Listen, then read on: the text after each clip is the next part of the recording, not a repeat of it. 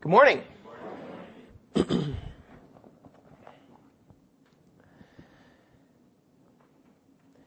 this morning we'll be looking at an event unlike any other in the Lord's ministry.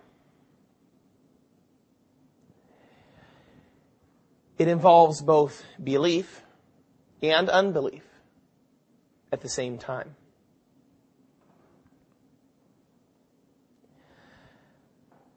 Go ahead and turn, please, to Mark chapter 9. While you're turning there, um, kind of give a brief uh, situation for you, let you know what's going on. Mark chapter 9. The Lord Jesus has just come down from the Mount of Transfiguration, and he's been gone for at least a day. Mark chapter 9, beginning in verse 14. And when he came to the disciples, he saw a great multitude around them, and scribes disputing with them. Immediately when they saw him, all the people were greatly amazed, and running to him greeted him. And he asked the scribes, What are you discussing with them?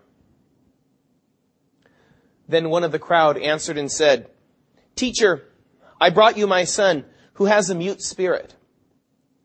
And wherever it seizes him, it throws him down. He foams at the mouth, gnashes his teeth, and becomes rigid.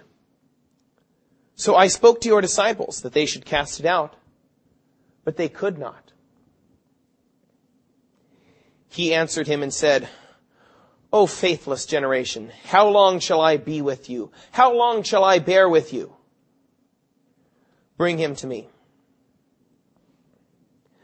Then they brought him to him. And when he saw him, immediately the spirit convulsed him, and he fell on the ground and wallowed, foaming at the mouth. So he asked his father, How long has this been happening to him? And he said, From childhood. And often he has thrown him both into the fire and into the water to destroy him. But if you can do anything, have compassion on us and help us.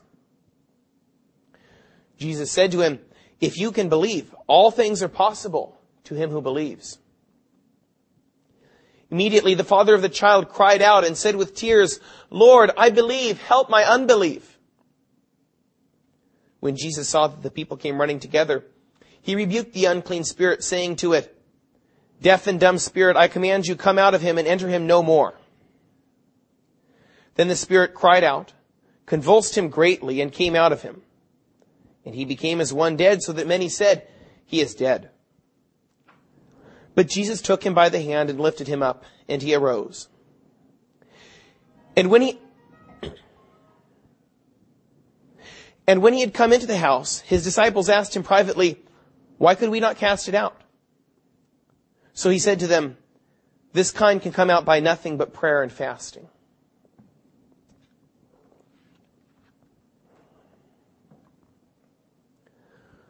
So our passage starts with the Lord's arrival on the scene. but it's easy to tell what's been going on before the Lord arrives by clues that are in the passage. we have a father who's brought his son. We learn in Luke that this is the man's only son. He brought him to the Lord so that he might be healed. It's interesting, the son had been demon possessed since childhood. I imagine then probably that the, this is the first that the father has heard of the Lord. And, um, he just heard about the Lord. Somebody maybe, I don't know, said to him, bring, it, bring the Lord your son. Um, I saw Jesus cast a demon out of a man. Maybe uh, someone said, I was healed myself by Jesus. You know, bring your son to Jesus. The Lord can take care of him. So his hopes are high that his son will be cured. So he comes, though, and finds only nine of Jesus' disciples. Peter, James, and John are with Jesus on the mountain. So Jesus isn't there. Just nine disciples. Now, very important. Um, turn please to Mark chapter 6 with me. Just a couple pages back. Verse 7. Mark chapter 6, verse 7.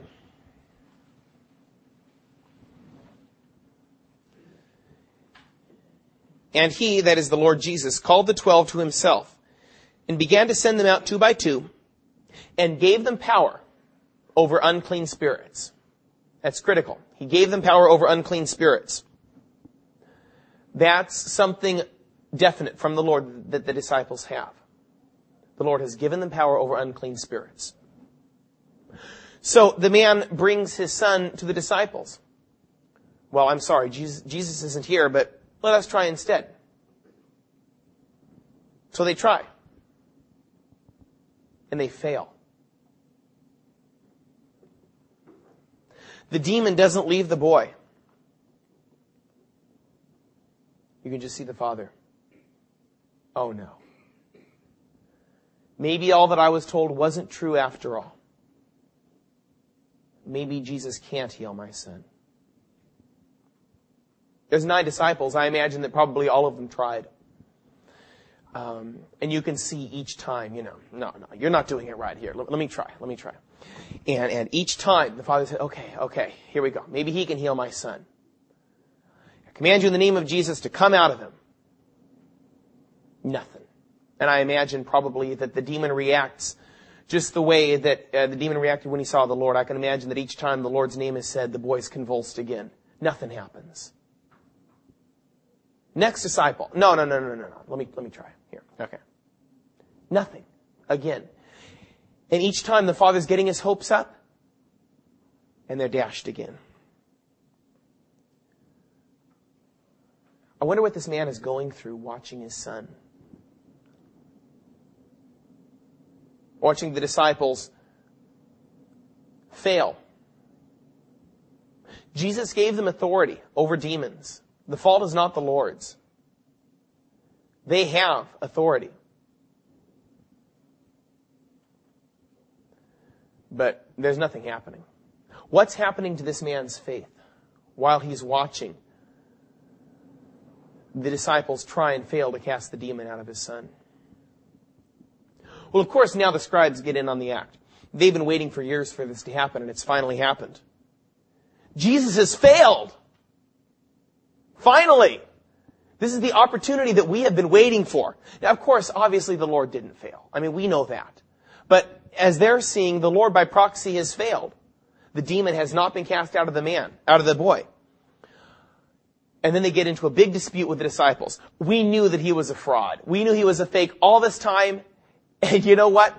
You just proved it to us. Thank you very much. You just showed that he was a fraud by your actions. You couldn't cast the demon out. And of course, you know, you can hear the disciples. I mean, they're trying to answer back. There's not much of an answer because the boy's still there demon possessed.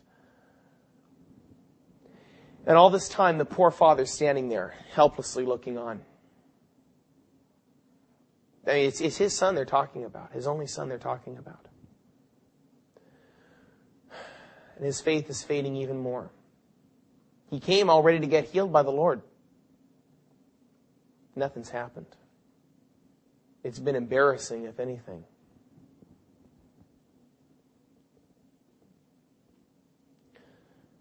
The disciples, by their actions, are directly responsible for the fact that this man is beginning to lose his faith. The Lord could cast out the demon. They're directly responsible for that. So why couldn't they cast it out? Uh, Matthew elaborates further on what the Lord says. Uh, go ahead and turn, please, with me to Matthew chapter 17.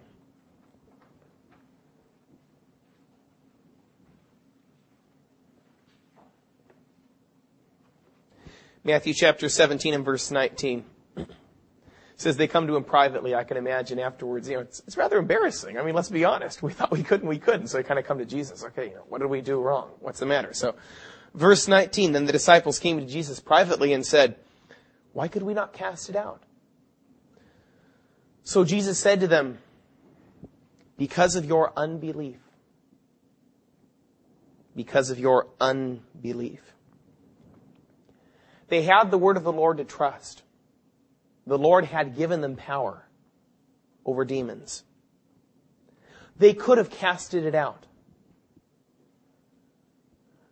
But the thing is, the Lord's not going to act when there's no faith he refuses to act. uh, you remember that there's um, a village that the Lord visits, and it says that he couldn't do many miracles there because of their unbelief. The Lord is not going to act when there's no faith. It's interesting from the Lord's comment later, they hadn't even prayed. He said this kind comes out by nothing but prayer and fasting. They hadn't even prayed about it.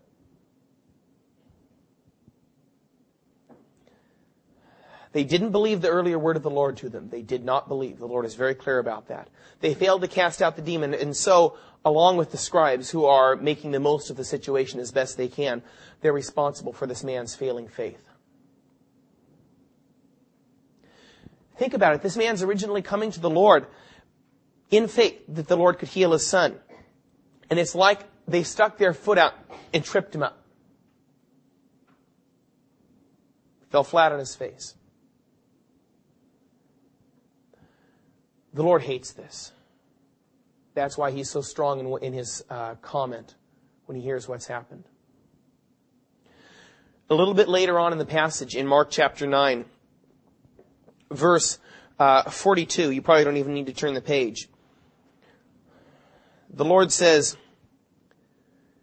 But whoever causes one of these little ones who believe in me to stumble, it will be better for him if a millstone were hung around his neck that he were thrown into the sea. Whoever causes one of these little ones. Let's be honest. The disciples weren't trying to stumble the man. I mean, that, that's very, very, very evident.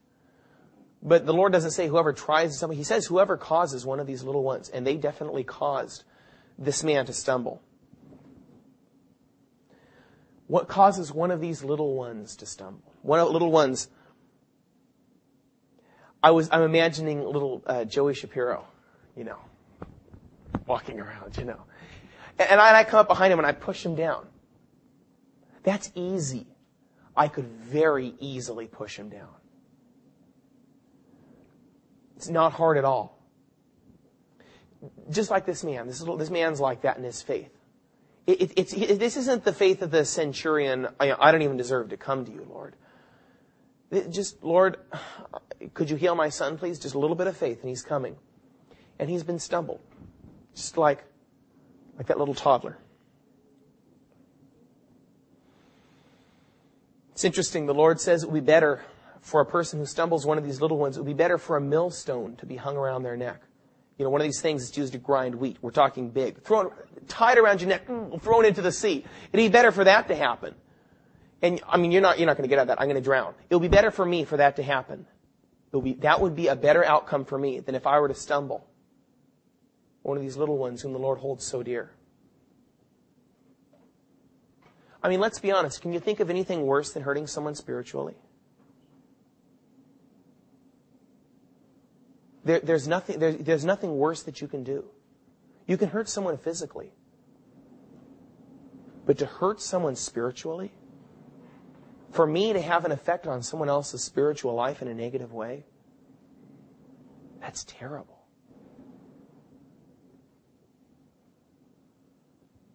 The Lord, in reference to this kind of an action, uses the word expression woe to you. It's like in Revelation. The angel was flying over the face of the earth. In the middle of the tribulation, it says, Woe to the inhabitants of the earth. Something terrible is about to happen to you. well, the Lord pronounces that kind of judgment on the scribes and Pharisees. He says, Woe to you, scribes and Pharisees, hypocrites! For you shut up the kingdom of heaven against men. For you neither go in yourselves, nor do you allow those who are entering to go in. There's people who are entering the kingdom of heaven. Lord says that right there. You do not allow those who are entering to go in. They're going into the kingdom of heaven and the scribes and Pharisees jump in front of them and they say, no, I'm going to close this door. You're not going in. I'm sorry. I'm going to keep you out of heaven personally.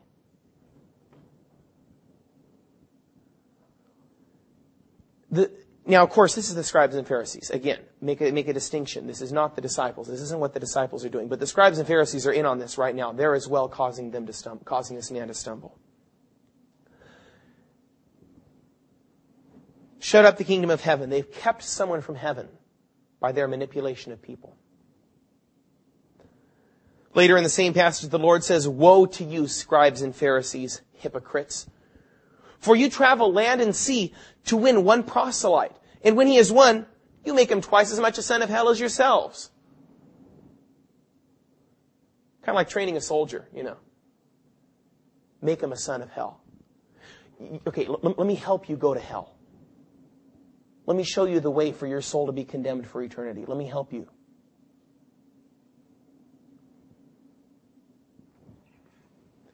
Jesus' harshest words are for those who interfere with the faith of another.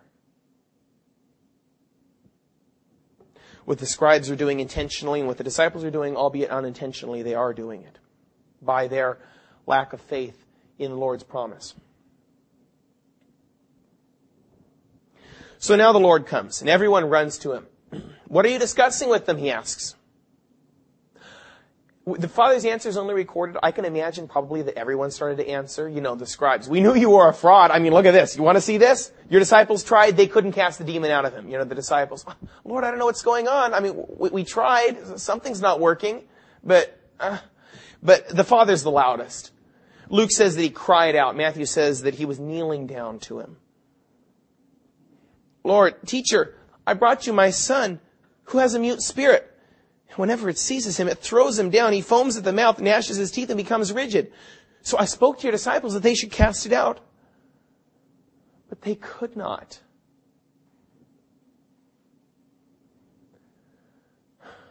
The Lord sees that this man's faith is in shreds. And that's where his expostulation comes from. Oh, faithless generation. How long shall I be with you? How long shall I bear with you? Not directed at the man, it's directed at the disciples, at the scribes. Faithless generation. It's definitely a rebuke to them. While it's a rebuke, it also comes from the heart of the Lord. It's an interesting part of the Lord's sufferings while he was on earth that I know I don't think about very much. What did the Lord Jesus go through as a man on earth? Living daily with sinners. Every day.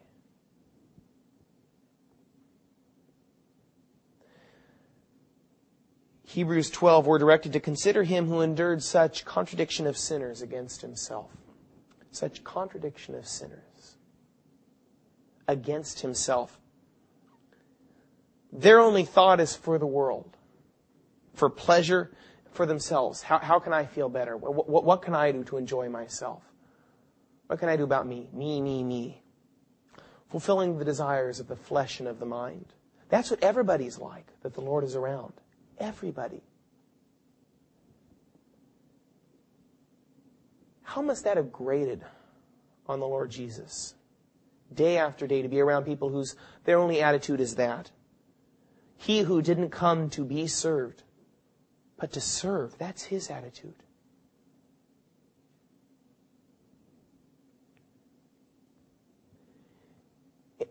And he sees exactly what these people's situation is.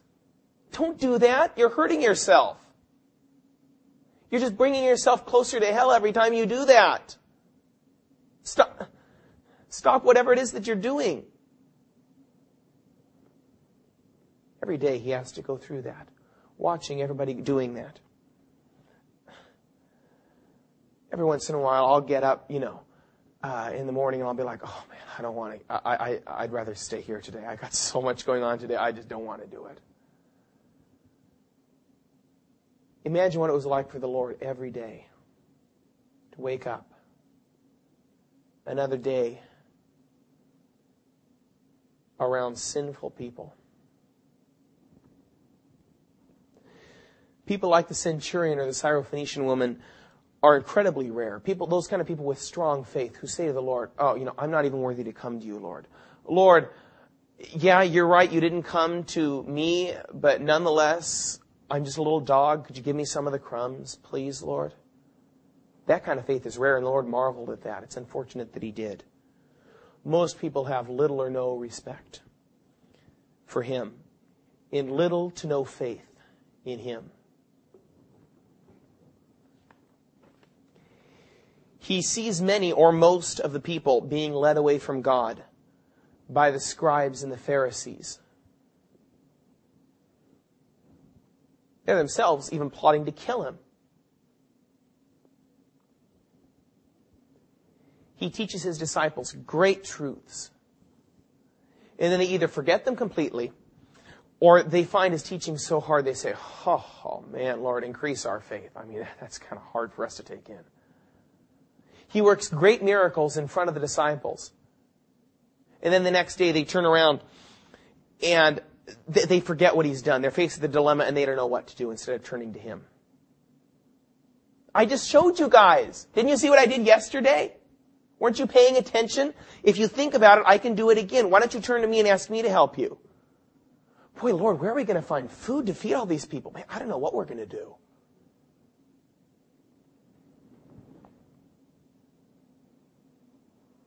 Lord, don't you care that we are perishing?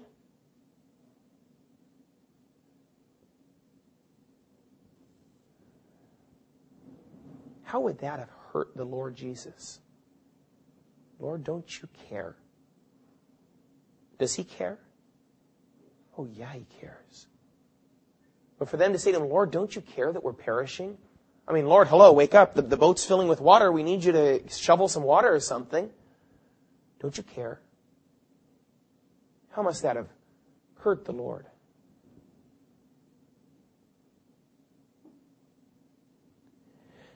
I'm reminded of the uh, uh, people who follow the Lord. The Lord feeds them. Um, remember, He feeds the 5,000. He multiplies the loaves and the fishes and He feeds them. The next day, there they are again. What are they looking for? A free meal. That's all they want.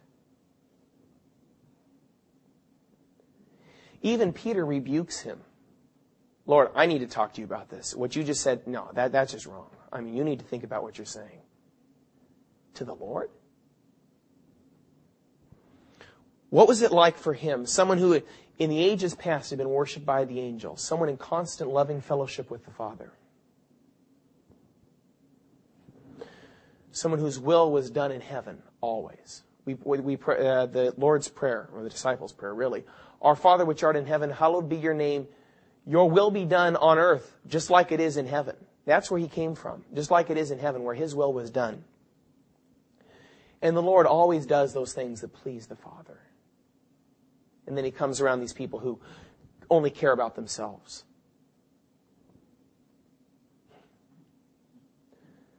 Bunch of profane and godless people, day after day after day. I'm truly grateful that he was willing to do that for me. Well, praise the Lord, he did endure such contradiction of sinners. He doesn't turn around and walk off when he hears what's happened. Instead, he asks for the child to be brought. So as soon as the child sees the Lord, uh, he has another seizure. The demon throws him down. He's foaming at the mouth. He's wallowing on the ground. And the Lord says, well, how long has this been happening to him for? The answer is from childhood. It's not something that just started happening a couple weeks ago and maybe we can nip it in the bud. This is chronic. It's been happening to him for a long time, for years.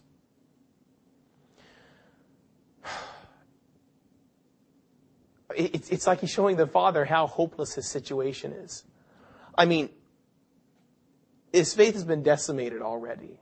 How long has it been going on? It's not like this is a little problem. This has been going on for years. When the father answers the question, he gives out, it's like his faith gives out a last dying gasp. He answers, he said, it's been happening from childhood. He talks about his problem again. Often he's thrown him both into the fire and into the water to destroy him and then here's that little gasp. But if you can do anything, have compassion on us and help us. It's like he's going down for the third time. I, I, he's almost gone. There's no more certainty. It's no more, let's bring him to Jesus and see if Jesus can do anything for him. He's hit rock bottom. Lord, if, if you can do anything, I, I, I don't know. I saw what your disciples did. I'm not even sure anymore. Lord, if you can do anything, if you can do anything, Lord, anything, I'm not asking for healing anymore. It's obvious that that's not going to happen. I mean, I, I, I, I've accepted that fact. Lord, could you please do something for him? Make him a little better in some way? Do anything. It's interesting that he's suffering right alongside his son. Have compassion on us and help us. Lord, I don't know what's going on anymore. I am so confused. Could you please have compassion? That's all that I want. My boy and I haven't had compassion all day. I'm about finished. The Lord Jesus says to him, If you can believe, all things are possible to him who believes. As we saw before, the Lord's not going to heal him unless there's faith. And the Lord does reveal, just like He revealed the Syrophoenician woman's faith and the centurion's faith, He reveals this man's faith too. He shows how far the disciples and scribes have manhandled it down to. Everything hinges on the Father's faith. If you can believe, if you can believe, all things are possible to him who believes. His son's future depends on his faith at this moment, and the weight of it comes crashing down on him. And he looks inside himself and he sees faith and he also sees unbelief. It's been a long, hard day for him.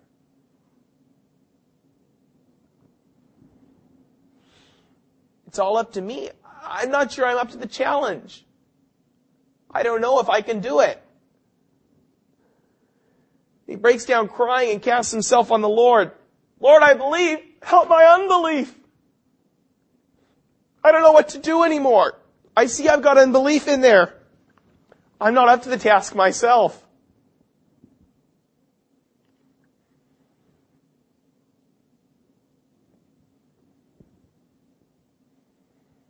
Was it good enough? Yeah, it was.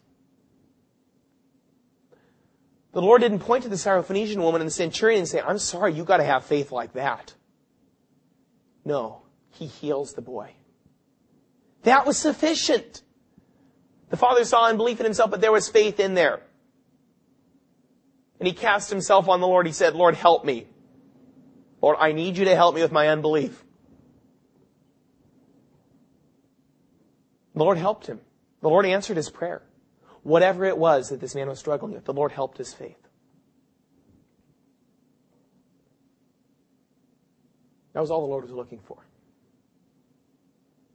Lord, I believe, and I need you to help my unbelief. And he rebukes the spirit.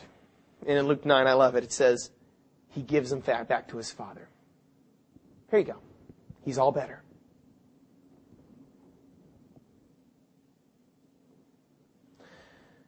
Lord, I believe. Help my unbelief. Is that a valid prayer today? Can I pray that today? Absolutely. Lord, I know that I should witness. Lord, I'm afraid to. I mean, Lord, let's, let, us let us face it. If I had really strong faith, Lord, if I really believed you, I wouldn't be afraid to witness. If I, Lord, if I saw you standing there, if I saw this person, if I really believed, Lord, that this person was going to hell, oh man, Lord, I would just be telling him I don't care what would happen to me, but Lord, I'm weak. Lord, help me. Yeah. Lord, I'm running short on funds. Lord, I know that I should give to you. I know that you've promised that you'll take care of me. Lord, help me.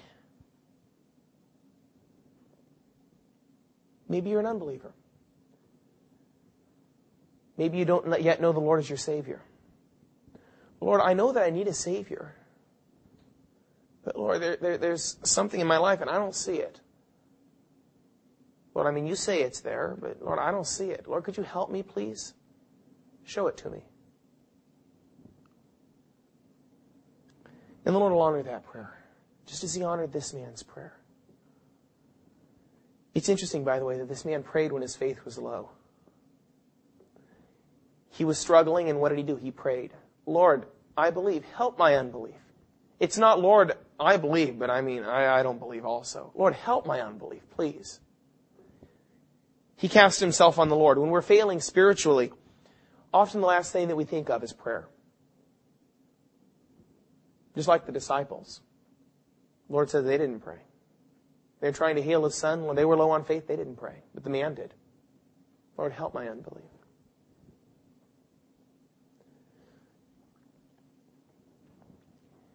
Jesus doesn't play hard to get. The Lord is not going to play hard to get. Even more than we do. So much more than we do. He wants what's best for us. He'll do anything to help us, short of making the decision for us, of course. But the Lord's going to do anything to help us. We don't all have to have the faith of the centurion or the Syrophoenician woman. Look at this man.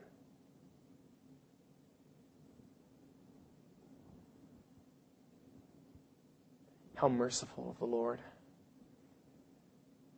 I'm so glad this passage is in the Bible. I'm so glad. There, there's no other one like it. Where a man came to the Lord and he said, Lord, I believe, but there's also unbelief in there. Lord, help my unbelief. I would think the Lord might have turned him away, but he didn't. How merciful of the Lord. Let's pray. Lord Jesus, we confess that we are so dependent upon you. Lord, thank you for your mercy to us. Lord Jesus, thank you that you don't require of us perfect, unwavering faith. Lord, you take us where we're at, Lord. Thank you for that. Lord, I pray that you would help each of us, Lord Jesus, to be trusting you more, Lord. Lord Jesus, I pray that we would be honoring to you.